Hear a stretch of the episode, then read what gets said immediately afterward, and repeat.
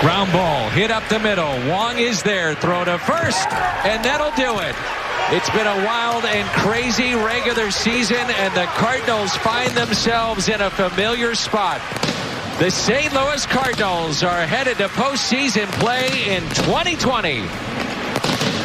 Welcome into the Redbird Report on 101 ESPN. I'm Dan McLaughlin, audio courtesy of Fox Sports Midwest. The final call yesterday as the Cardinals find themselves in postseason play. They finish up the regular season at 30 and 28, and they will face the San Diego Padres in the first round of the 2020 playoffs. Coming up, you'll hear my broadcast partner, Brad Thompson. Mike Shildt summed up what the moment meant yesterday heading into postseason play. It's hard to express the respect I have for this group. I mean, other teams, you know, Miami as well, we can relate to that accomplishment. But that's a, it's a pretty special accomplishment what just took place. You know, and I told the group this, and clearly everybody's been disrupted by this season. Everybody is watching, everybody in this league but the ability for people to deal with the things that people couldn't even people could see and follow. You guys follow us. Played 11 doubleheaders. We played however many games in you know ridiculous amount of you know number of days. Unprecedented has ever happened in the history of sports. And to make the playoffs with losing a 30-year team, taking a 17-day break, having to drive to a game it got beyond baseball. That, that's accomplishments about spirit and heart and togetherness and just sheer will. It was a crazy season for the Cardinals. They had 17 days off at one point, the most ever in the middle of a season for any major league club. 11 doubleheaders, 53 games in 44 days. It's a great example for a lot of things in our society, even how you bond together. This group was together through the social justice things. They're still together with the issues with that. The issues with the 18 people um, having a pretty serious issue with what's going on with COVID and having a layoff from being able to work and be able to just, in an athletic field that re- requires mental and physical stimulation. You don't get it, and then you lose 33% of your team and come out and have to play 11 double headers, and I mean, I just want to appreciate and pause what the, what just happened and what these guys just accomplished. Getting through it was could have been enough, but then making the playoffs and sticking to their goals of making the playoffs and figuring out a way to do it and find a solution is for me beyond impressive on a lot of levels. This was a season in which the Cardinals were never three games above the 500 mark. 17 days spent at exactly a 500 winning percentage, and now 13 consecutive seasons at 500 or better. And you know what? I don't want to minimize those accomplishments and those teams um, because they're special and memorable, and and there's a bond with those groups, and a lot of positive, amazing things have happened, and perseverance took place with a lot of those teams that, that won championships, and last year's team that won the regular season championships and got the National League Championship Series. But my gosh, um, we didn't know if we were going to be able to play this year, and there were days we didn't know who was able to even able to play.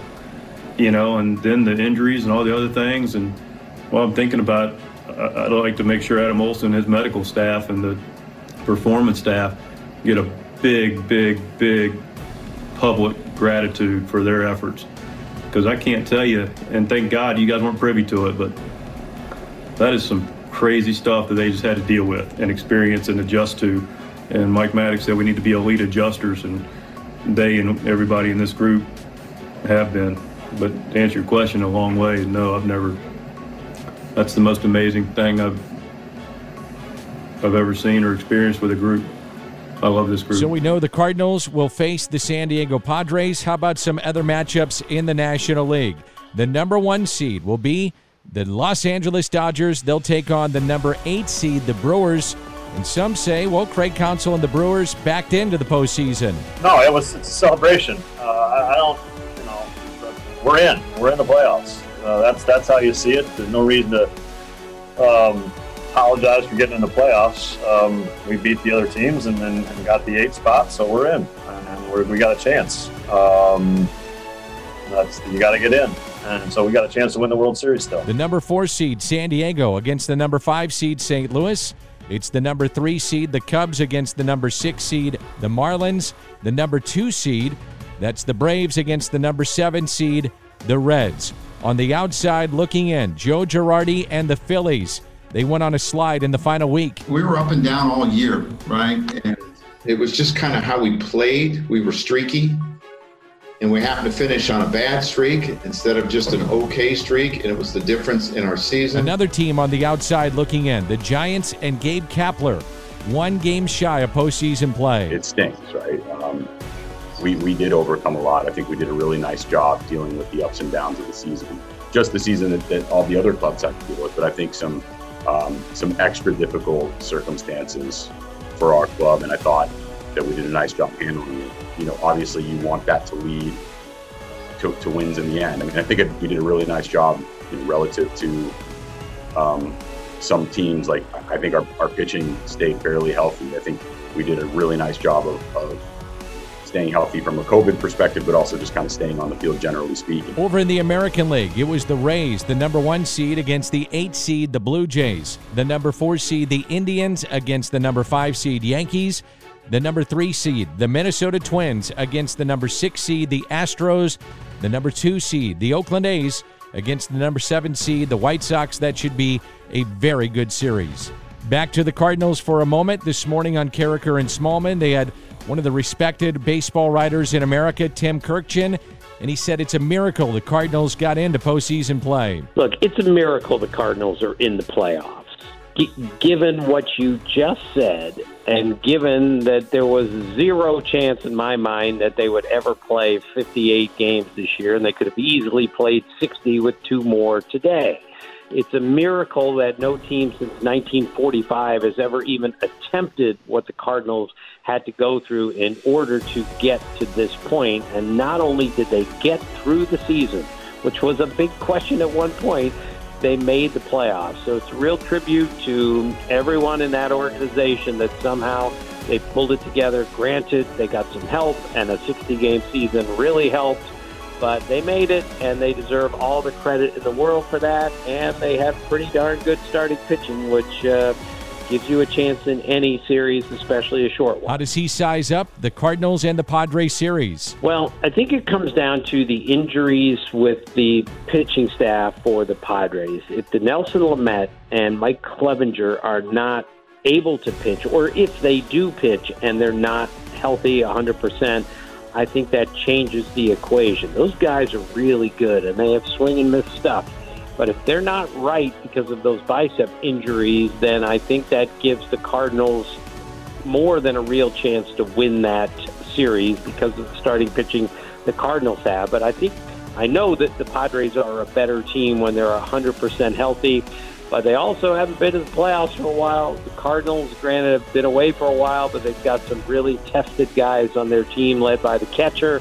So I think it's a toss up series, but I think it comes down to Lamet and Clevinger exactly what are they going to get, if anything, out of either one of those guys. This will be the second consecutive postseason berth for the Cardinals. Last year, they won the Central 91 and 71 a year ago, beat the Braves in five games, made it to the NLCS. And again, it's postseason play for the St. Louis Cardinals. Well, I'm a big believer in all of that stuff. Some people aren't. I am. And, you know, when you're a St. Louis Cardinal, and we're going back a few years, and you see Red Schoendienst in the clubhouse every day, and Lou Brock shows up here and there, and then Bob Gibson walks in. It sounds corny, but that stuff matters. When Stan Musial used to show up at the ballpark, how can you not look at him and some of the others I mentioned and say, boy, it's it's tremendous pride playing for this organization. It's arguably the greatest organization in the history of the National League. And I think that stuff matters. I think when you, it sounds corny, but you put that Cardinal uniform on, and the team is way bigger than you are. And Albert Pujols is one of the greatest players I've ever seen. But when he left, I, I, what I gathered from St. Louis is we'll figure out how to win because we're the Cardinals. Nobody's bigger than our team, and I think that's what the players feel when they come play for the St. Louis Cardinals. That's Tim Kurkjian from this morning. Coming up, we'll visit with Brad Thompson, my broadcast partner on Fox Sports Midwest.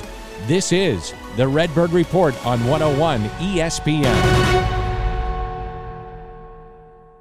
The Cardinals are headed into postseason play. They'll take on the uh, San Diego Padres. Always great to catch up, my man. How are you? I am doing well, and you know, Dan. I mean, the Cardinals had it the whole time. This season was easy. I mean, piece of cake, right? Yeah, no big deal. The Cardinals finish up thirty and twenty-eight. We all knew it. It was in the bag. No big deal. That's right. That's right. Look, when you know, you know. You saw this team in spring training. It played out exactly as planned, and here we are with a chance to chase. Are you kidding me with this season? I mean, seriously. Overall, everything about it, all the ins and out of it. And I know Mike Shildt was talking about it a little bit uh, after the game yesterday, and I, he's such a thoughtful, like human being. He was trying, uh, you know, during a Zoom to kind of, you know, give you a little bit of a glimpse behind the curtain, but he was reflecting at the same time. Uh, but but just everything that this ball club had to go through, and certainly every team had trials this year. All right, this wasn't a normal. But the Cardinals was just different. And I know Shilty mentioned this yesterday too. Is uh, I mean, how about them driving rented cars to Chicago to start play after 17 days off? Like that, you know how ridiculous that is, just in general. But they were able to overcome stuff. They were able to just fight and battle, and it wasn't always pretty, but it doesn't have to be. How will you remember this regular season as you uh, reflect on 2020?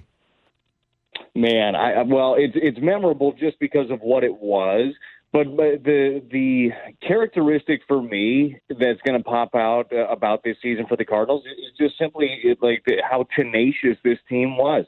Um, going back to the idea that it wasn't always pretty. Look, the Cardinals, uh, the offense struggled uh, th- throughout the year and, and at times. And I know that Mike Shildt referenced all the double headers and all the games, and there's reasons, you know, for some of these things to to happen but the pitching stood up for you and they they everybody had each other's back. And the one thing I never saw a player on the field this year no matter what they were going through physically or mentally I never saw anybody look defeated like it was just like man this season is way too long there were times where the team uh, looked like they were uh, a little bit out of gas like that happened but no individuals ever looked defeated and to me that is a, a hallmark of the leadership of Mike Shildt of the veterans of this club who make sure that everybody is prepared day in and day out. And the, I think the staff did a good enough job to give guys rest when they needed it and, and to communicate with the team. But overall, man, it's just how tenacious this team was. That's how I'm going to remember this team this regular season. You were primarily a bullpen guy. I was talking about this in the opening segment how Mike Maddux and Mike Shildt you know, they at times lost the battle early on in the season in terms of matchups, but because of how they used the bullpen, they won the war because they didn't overexpose guys or get guys hurt. I thought how they managed the bullpen early in the season was critical to winning uh, down the stretch here for the St. Louis Cardinals. I would agree, and I think it was it would be very easy at times to color by numbers, if you will, right? You see a situation, it's like, oh, this situation calls for John Gant. Let's throw John Gant out there. Well, if you get in that same situation three out of four days, you can't continue to go to the same guy. And, and they knew that. They know what uh, what matchups are advantageous, but they also have a big picture in mind. Even if the big picture picture is 58 games, like they still understand what they're shooting for, and it helps out that they were able to construct a roster that had so much versatility in that bullpen as well, because you had a lot of guys that were able to step up. So, as from a, a pitching standpoint, I think they did a great job with that. And honestly, from a position player standpoint, it's very difficult to be able to give these guys breathers um, night in, night out. But I think that they did as good of a job as they possibly could on that end as well, because those guys had a freaking battle every day. You might look at it at the end, and maybe down the road, because it's fresh, like we realize it. But maybe when we're going back and looking at baseball reference in 10 years, it's like, oh, these guys, they, they played 58 games. How could you be gassed in 58 games?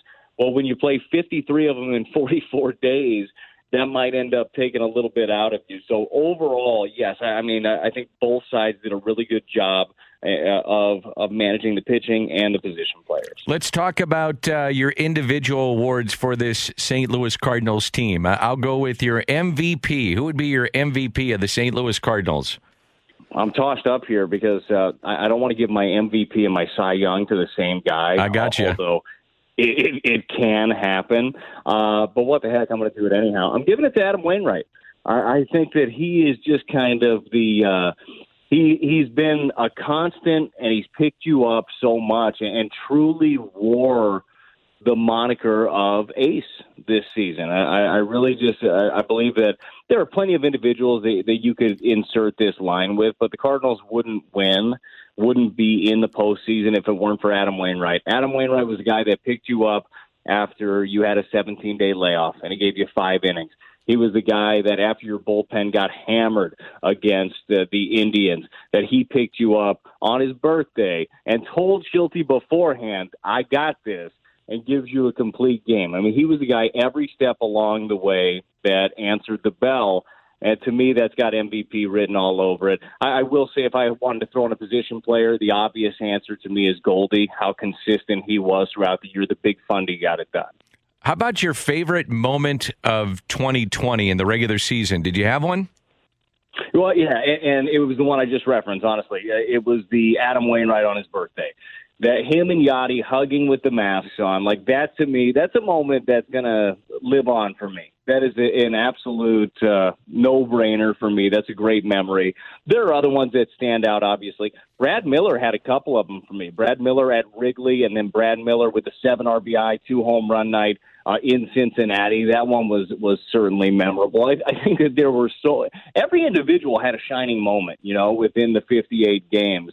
But the Wayno one is the one that stands out for me. What was yours? What, was your um, lasting memory of the year? I, I had a few. I would say, um, and it's the two guys that you just mentioned, Wayno and Yadi. Uh, the the complete game with Wayno is is one that stands out to me for a, a number of reasons. Number one, the importance for the team at that point. They needed a big start, and they got it because they were on fumes. And he gives you a nine inning complete game on his birthday, the oldest player in the National League. So that was huge. And the Cardinals then kind of it just righted the ship calmed everything down, and he goes the distance on his 39th birthday. And then the lasting memory of the mask.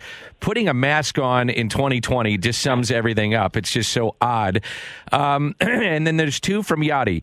Uh, the home run that he hit on Roberto Clemente Day because you know mm-hmm. what that means for him, and it's a significant moment for him personally. And then his 2000th hit to make sure that he got it in a Cardinal uniform at uh, Busch Stadium, even though there's no fans is a significant milestone. The 12th catcher in the history of the game to do it and to do it in a Cardinal uniform, Brad, you know that meant something to him. So to me, that was very, very important. And to get it done before uh, the 2020 season ended, I think is, is significant for me. Very I don't important. Uh, I don't know how I left out Yadi's 2000 hit when I was rattling off stuff. That, yeah, that's an unbelievable moment. It, it's one, and I think that you and I are on the same page when it comes to Yadi. We both believe that he's going to be back uh, in a Cardinal uniform next year, and believe that uh, next year will be a heck of a lot more normal than this year. But we don't know. Like you just never know in a situation like that. By the way, how about Yadi quipping after the game yesterday when he was asked, you know, did you think about this could be your last at bat at Busch Stadium? he said, "Yeah, that's why I hit into a triple play. I've never done that here." I, I loved it. I, I love the answer, and, and you know he he wants to play for uh, you know at least a few more years. He doesn't look like he's slowing down to me, and I, I just can't picture him in any other uniform. The importance, Brad, of winning yesterday, so now that you don't have to go to Detroit today, is huge. In the fact too that you can line up your pitching uh, to start on Wednesday. So, how would you line up your pitching if you're Mike Shildt and Mike Maddux? So uh, this one's interesting to me because there are a couple of different directions that you can go as far as the rotation. Now, I think that uh, just due to days off, Wayno pitched on Saturday. I, I see him pitching game two. Chances are, I know that things have not been perfect for Jack Flaherty this year. His best outing came against the Twin, uh, the uh, Pirates. I'm sorry when he punched out 11, went a little bit deeper into a ball game. I still think that they have the confidence in Jack to roll him out there game number one. So I, I could see it being Jack, Wayno, and KK as your three. But the larger point, uh, and I am interested in how you'd set up your your rotation in this in these three games because the Padres have some issues in their rotation. Uh, but the larger point about not playing this game uh, on Monday is that you can you can go Johnny Holstaff against the Padres early on. Nobody's going to be burnt out. You, you have your bullpen as fresh as can be. What about your three, Dan? I'm, I'm, I'm guessing you've talked about this so far. Yeah, I'm going KK. Uh, I, I think KK I like is, has earned that game one start. I think he's been your best pitcher um, along with Wainwright. And I'd look Wainwright game two, and I'm, I'm looking Jack in, in game three. I, I think if the Brewers were your opponent, uh, Jack is not going to go and you know Yeah. that that they've got his number. But to the greater picture, I think KK deserves a start. I need to dive a little bit more numbers in how San Diego has fared against lefties, but and then Wayno's got to get a start, and then maybe Jack Flaherty in Game Three with Flaherty ready to go in case you're in any kind of trouble, maybe in Game Number Two. But I love KK going in Game Number One. I don't mind that one bit, and I, I do think that that's an added benefit when it comes to the pitching staff. We can ham and haw about the lineup all, all we want, you know what fits best where, and, and all of that. But when it comes to your rotation, I think that you got you got enough guys, even with the injuries, even with the uncertainty around Carlos, and obviously Dakota is out for the year. I like what they're able to roll out there, especially in three games. So if KK gets the nod game one, let's roll. I mean, he he has done nothing but just attack, and I appreciate that when it when it comes to like, his mindset, the way that he works, and uh, obviously this this year has been so crazy for everybody. But like him, you think about KK coming over to the states, he has just handled everything great. I, Would have been a different story for me uh, with everybody on their rest. If you would have had a home game, I would have waited for Wainwright to go in a home game at Busch Stadium, and then I would have pushed Jack up to game two. But all the games are in San Diego into the bubble after that. But that's just the way I look at it. Now, the other thing I look at is I like the fact that Dylan Carlson is moving up, hitting behind Goldschmidt.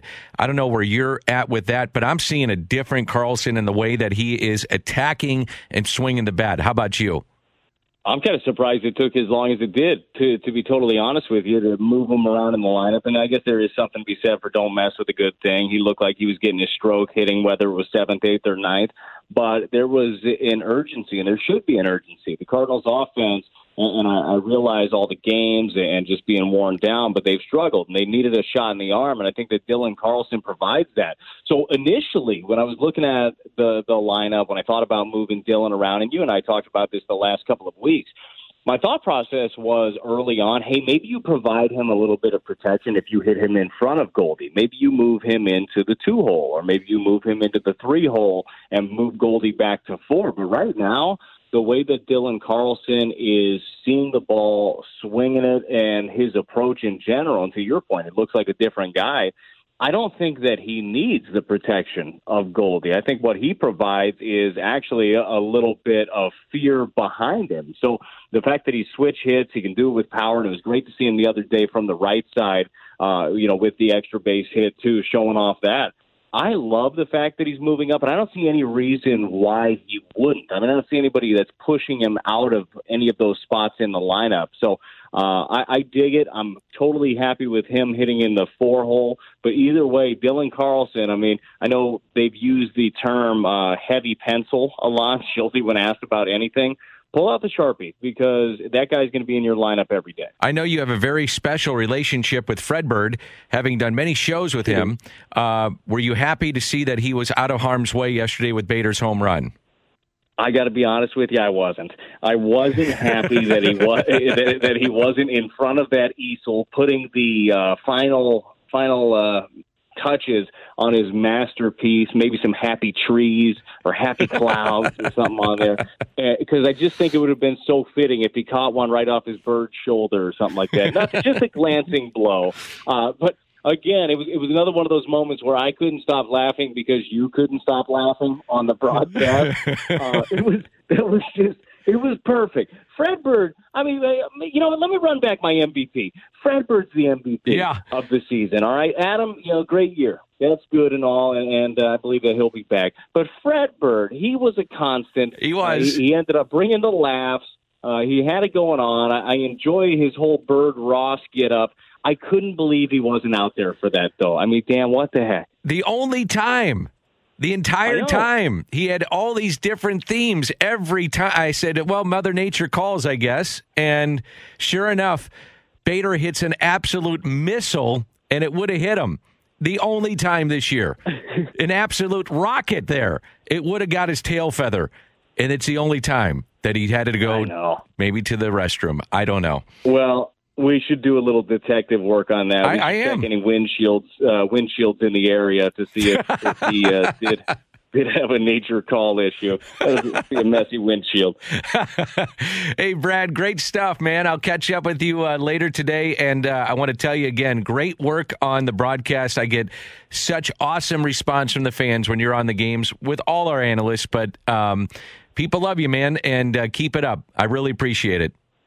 Do I appreciate it. Enjoy working with you, and uh, can't wait to hopefully be talking about a long postseason run for the Cardinals, man. Thanks. You bet. That's Brad Thompson on 101 ESPN.